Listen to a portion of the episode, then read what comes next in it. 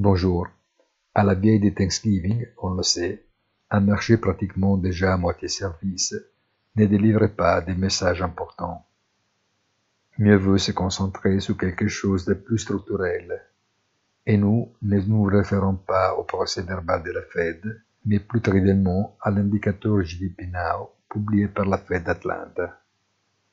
Cette prévision immédiate, anticipant la croissance du PIB réel au quatrième trimestre, est purement mathématique.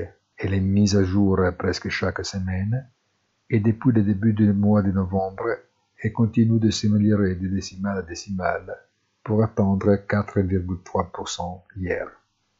Il est vrai que les effets de transmission de la politique monétaire prennent du temps, mais l'économie américaine semble toujours tourner à un rythme très élevé.